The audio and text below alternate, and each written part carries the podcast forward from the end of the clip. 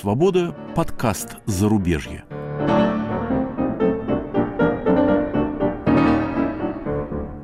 У микрофона Иван Толстой и Игорь Померанцев.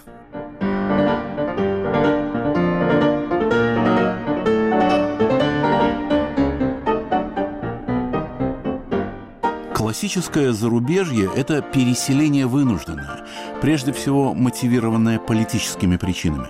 Поэтому оно организовывает за рубежом политические партии, правительство в изгнании, независимую прессу и издательство, конфессиональные объединения. Наш подкаст «Зарубежье» о свободной России и россиянах, вынужденных более столетия строить модель своей страны за рубежом. Индивидуальные судьбы – история политических и культурных свобод. Но не только. Опыт европейцев и американцев, обосновавшихся в других странах, это тоже тема наших разговоров. Россия, живших вне иностранцев, это тоже опыт зарубежья. Наш гость сегодня Михаил Эдельштейн, критик, литературовед, преподаватель Московского университета, архивист, заведующий редакцией биографического словаря «Русские писатели», с 1800 до 1917 года. Хочу еще добавить два слова о семье нашего собеседника. Отец Юрий или Георгий Михайлович Эдельштейн, протеерей Русской Православной Церкви, участник правозащитного движения в Советском Союзе, член Московской Хельсинской группы.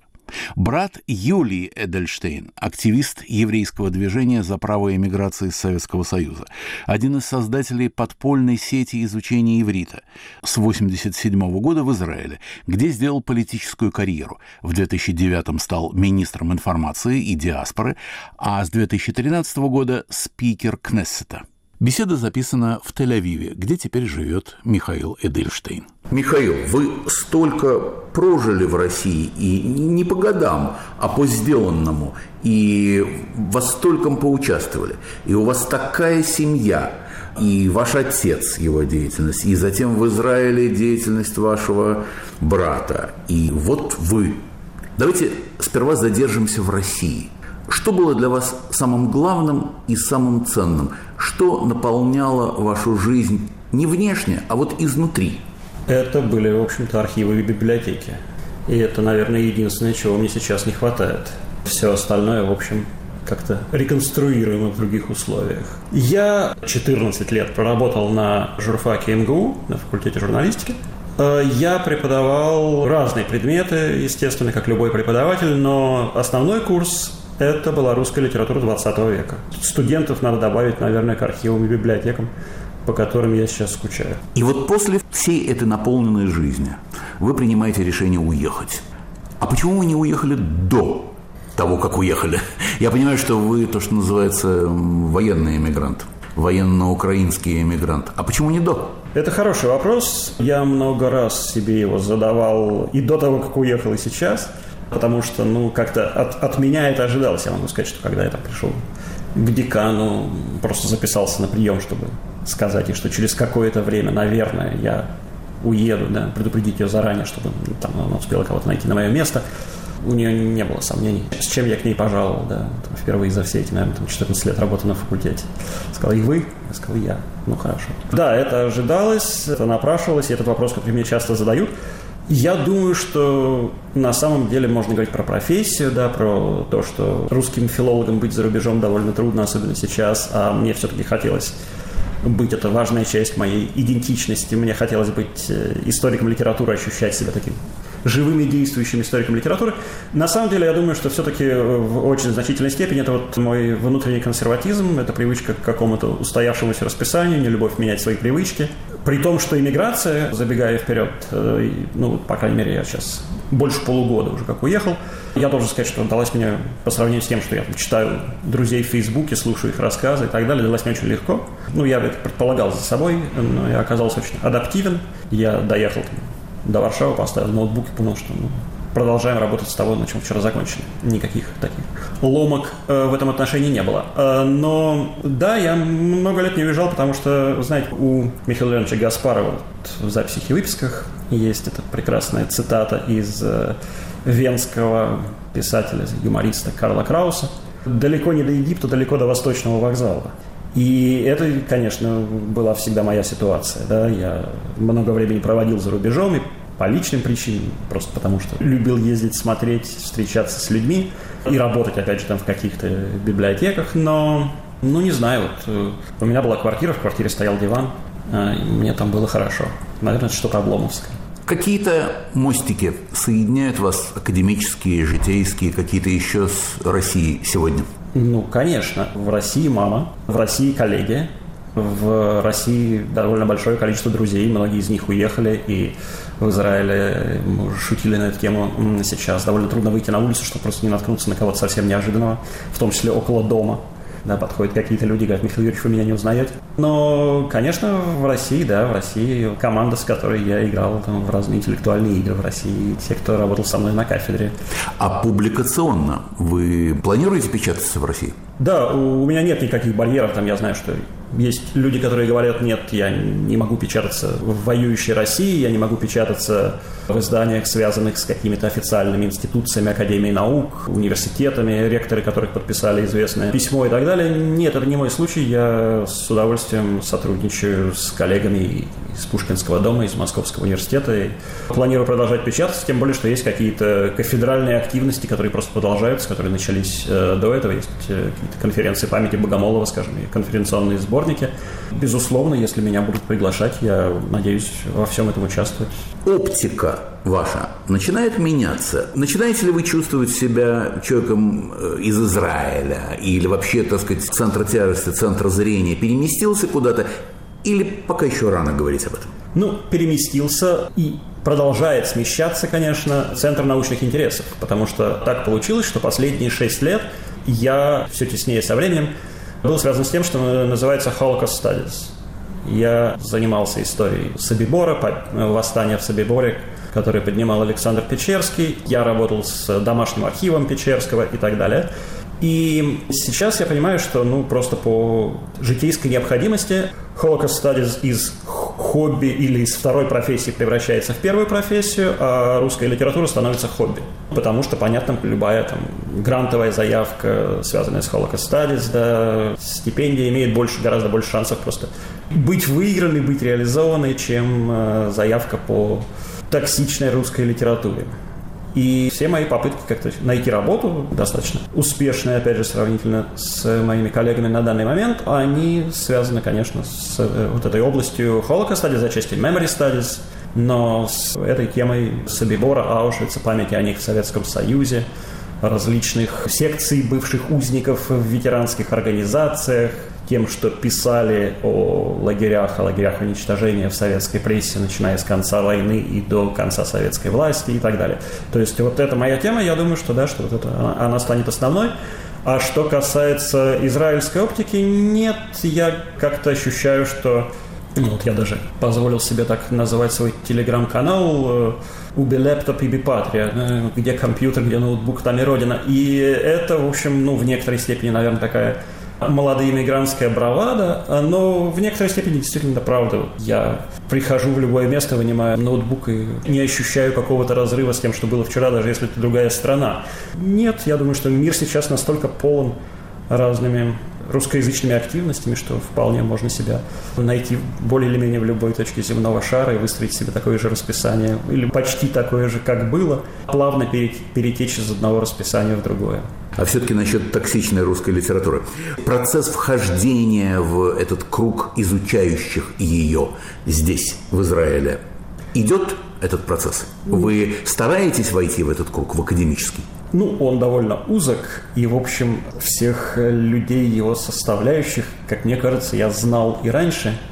И, конечно, я стараюсь со всеми ими поддерживать отношения, даже не по рабочей необходимости, а просто потому, что, ну, в большинстве своем это замечательные люди, и мне всегда доставляло удовольствие с ними общаться, доставляет и сейчас, когда я к ним территориально и физически ближе. Конечно, я помню, что когда третьем, наверное, на четвертом курсе, когда мы там определялись со своими исследовательскими перспективами и интересами. Мы так самонадеянно говорили о своих ролевых моделях. Да? И вот кто-то говорил, там, что ну вот, конечно, надо куда-то в сторону Лотмана, А я уже тогда понимал, что, в общем, э, при всем огромном почтении к Юрию Михайловичу я тянусь не в ту сторону, я говорю, нет, вот хотелось бы куда-то в сторону Лаврова и Тименчика. И если сейчас есть возможность там, чуть больше общаться с Романом Давидовичем, то, конечно, всегда почту за счастье. Поэтому, да, так же, как общался, так и продолжаю общаться. Хотя и особых институциональных перспектив, как я понимаю, в Израиле и в Европе здесь не видно. Но, собственно, ведь русской литературой действительно вполне можно заниматься просто. Для себя она этого вполне заслуживает. Социально-психологический аспект. Как вам здесь живется? Есть ли какие-то трения, терки, как говорится? Я плохо знаю язык. Я сейчас планирую там, как-то его активнее учить. И это, наверное, единственный барьер. С другой стороны, здесь не очень честно, да, э, есть популярная фраза «check your privilege», Здесь не очень честно приводить меня как пример, потому что все-таки у меня довольно большая, дружная и хорошо укорененная здесь э, семья, родня. Здесь большое количество друзей, коллег, опять же, с которыми я был знаком и раньше. Это, наверное, не среднестатистической эмиграции русского филолога в Израиль. Но я себя здесь чувствую, да, я себя здесь чувствую очень комфортно, меня устраивает климат, отношения между людьми, среда, с которой я общаюсь. В общем, нет, я, у меня совершенно нет ощущения ломки. Расскажите, пожалуйста, про вашего исключительно успешного брата, который политически занимает э, заметное место в жизни Израиля, да? Наверное, но, как говорилось в известной анекдоте, мы его любим не только за это. Ну, он, для меня он прежде всего мой брат, а потом уже успешный израильский политик, да, а поэтому я, я его знаю с другой стороны – как брат он меня тоже вполне устраивает, а как политик это пусть оценивает э, израильские избиратели, к которым я пока не отношусь. Его связи каким-то образом могут способствовать исполнению вашей мечты, каким-то построению удачных планов? Ну, я здесь довольно амбициозен. Я как-то скромно считаю, что я сам по себе достаточно хорош чтобы меня покупали за то, что я Михаил Эдельштейн, а не за то, что я брат Юлия Эдельштейна. И я могу скромно сказать, что по той специальности, по которой я пытаюсь продать себя, то, что связано, опять же, с Холокостом, у меня действительно, ну, на руках довольно большое количество просто уникальных материалов, да, которые в каких-то, ну, очень конкретных областях знания, но тем не менее меняют картину, над которой работали, в общем, там, десятки крупных ученых. Да? И поэтому я считаю, что я могу быть полезен израильским или каким-то европейским институциям, которые занимаются историей Холокоста и памятью о Холокосте. Честно говоря, в своем, так сказать, э, индивидуальном качестве, без каких-то апелляций к моей замечательной семье, папе, брату и так далее.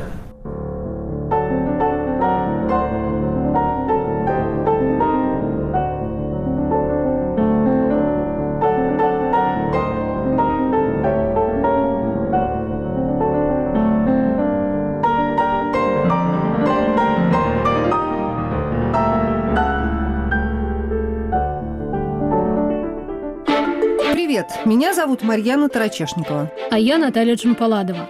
И мы делаем подкаст «Человек имеет право», где рассказываем, как идеи мыслителей и политиков прошлых лет влияют на сегодняшнюю жизнь. Как демократии превращаются в диктатуры, как диктаторы готовят почву для репрессий и как судят военных преступников. Слушайте новые эпизоды по вторникам в привычном агрегаторе подкастов.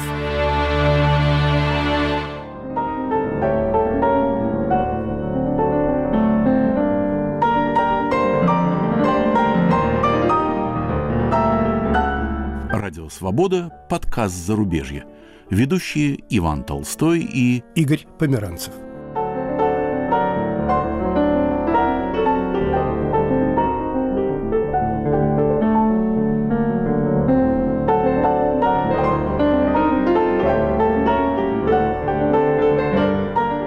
Наш собеседник сегодня – критик и литературовед Михаил Эдельштейн – Насколько я понимаю, грибница общая для русской и израильской культуры, э, грибница прошлого, э, ее отложения в архивах израильских, эта грибница очень богата, и вы, наверное, могли бы, будь у вас время или желание, продолжить и этого рода занятия, потому что прошлое этих двух культур, этих двух стран, оно, конечно, недостаточно изучено, и, по-моему, здесь э, довольно богатая делянка.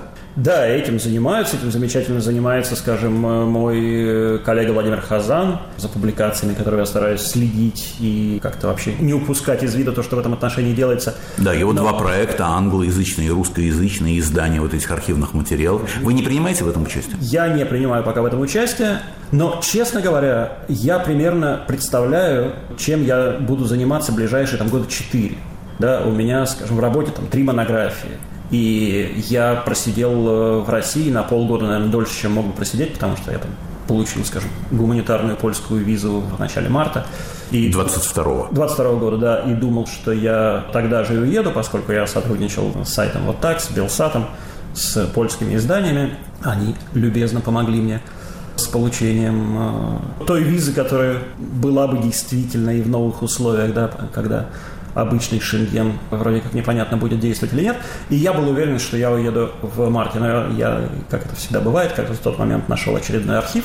Просто я понял, что ну, мне надо вот потратить несколько месяцев на то, чтобы копировать документы. И я просто ходил по архивам, копировал, где можно фотографировал, где нельзя копировал официальным путем, э, то, что мне может пригодиться в течение ближайших нескольких лет. И сейчас я понимаю, чем я буду заниматься несколько лет. Э, у меня есть какие-то текущие гранты, договоренности с издательствами, перспективы переводов того, чем я занимаюсь. И, в общем, поэтому как-то связываться в роман с э, израильскими архивами было бы очень, конечно, привлекательно и внешне, и внутренне. Но пока что я, наверное, не очень готов, просто потому что я не знаю, за что хвататься из того, что опять же, в, внутри того ноутбука, который Родина.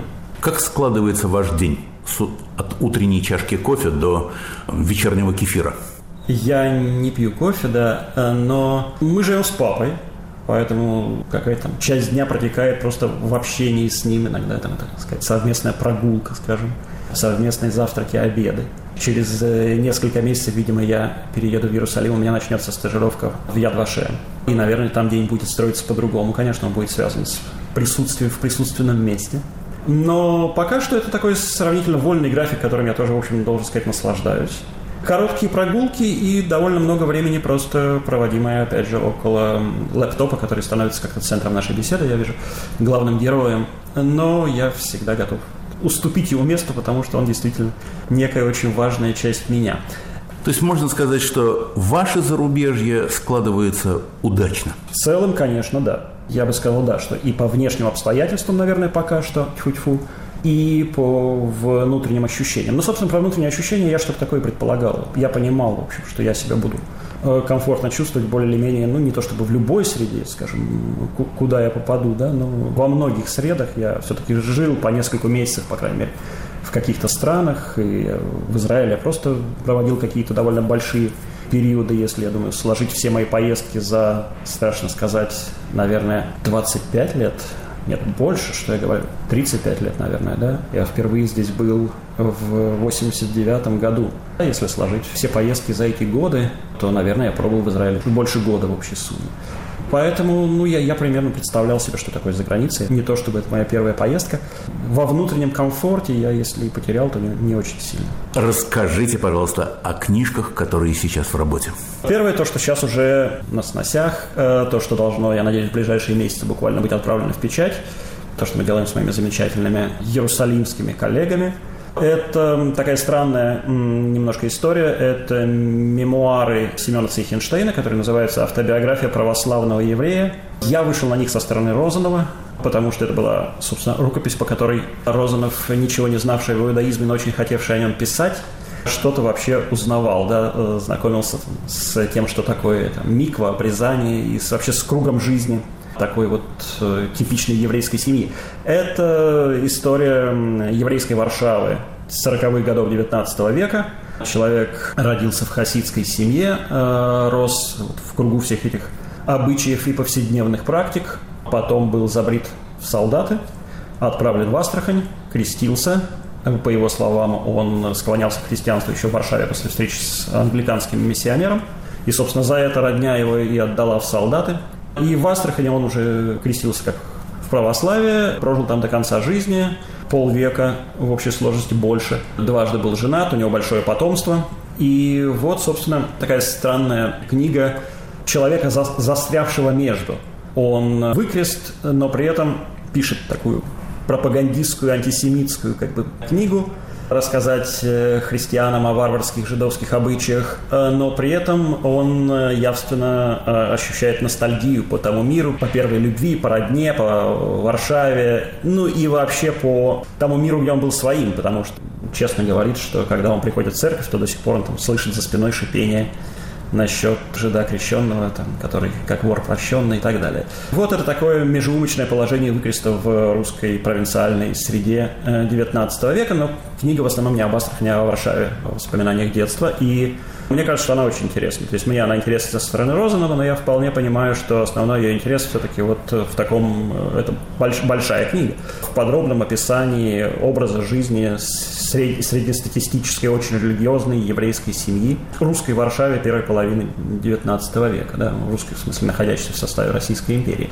Другая история – это э, биография, выросшая из совершенно тоже случайной какой-то там, зацепки фантастического персонажа Марии Горячковской, которая публиковалась э, как Элеонора Диксон, как Мария Евгеньева, была едина во многих лицах, потом во Франции выпускала роман на французском под псевдонимом Мари Веницин, Веницина – она была из Винницы, которая была звездой российской антисемитской прессы начала 20 века. Потом она, конечно, оказалась еврейкой. Сошла с ума, там в клиническом смысле сошла с ума. Там э, была куча таких невероятных совершенно приключений. Они писали Ильф, э, Булгаков, э, там, архиепископ Николай Японский. Она встречалась со Столыпиным, брала у него интервью, потом писала ему безумные письма.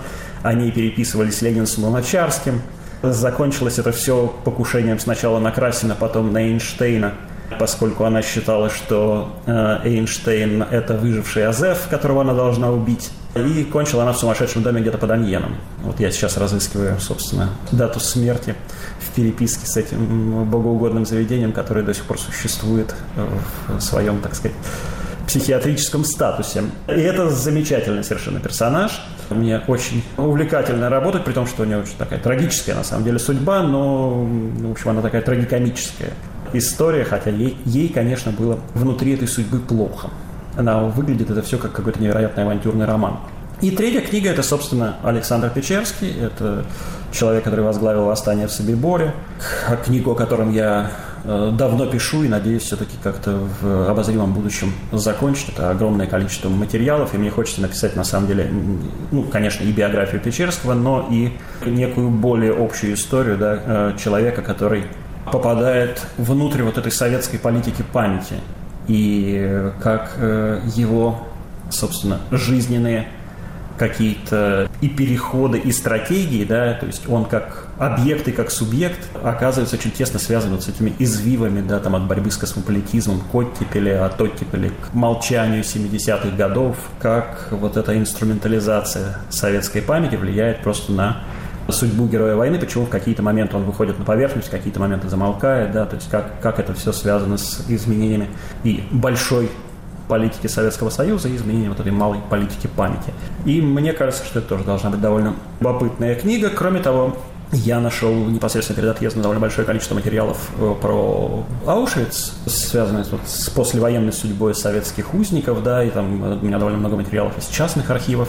И мне бы хотелось тоже как-то это все оформить, потому что там есть, э, ну, какие-то, на мой взгляд, просто сенсационные детали, связанные, скажем, с восстанием э, Аушвицкой зондеркоманды, да, которая э, считается ну, в общем, вторым после восстания в Варшавском гетто таким актом сопротивления во время Холокоста. И вот э, выясняется, что там довольно тесно к этому были причастны советские военнопленные, которые в этой истории вообще отсутствуют.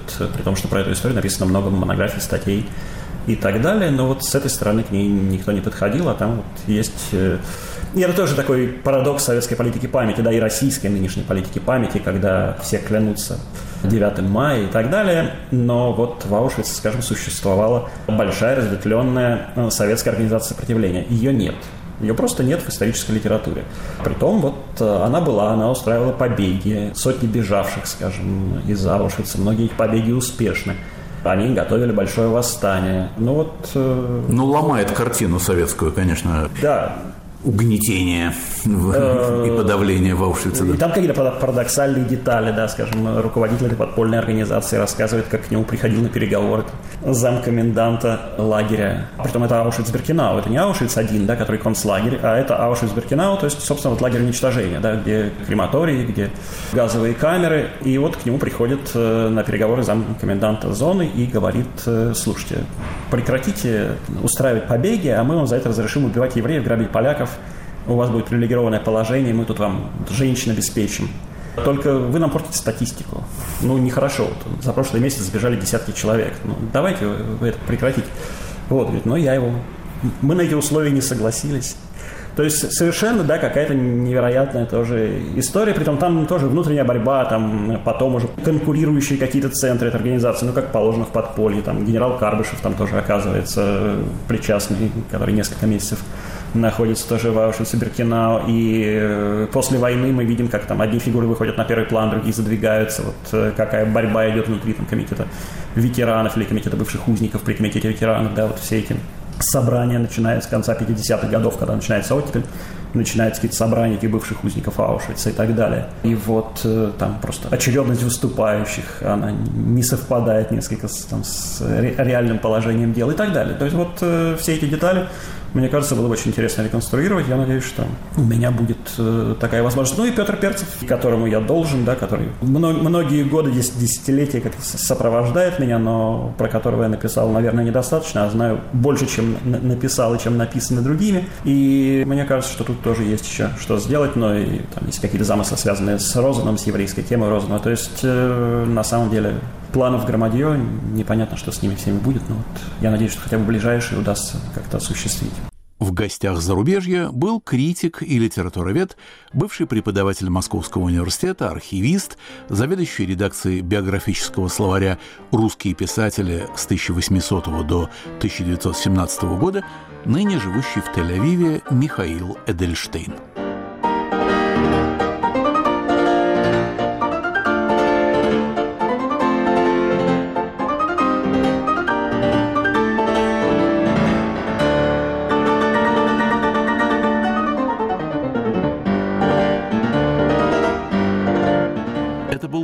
Подкаст «Зарубежье», который ведут Иван Толстой и Игорь Померанцев. Слушайте и подписывайтесь на нас на всех доступных вам платформах.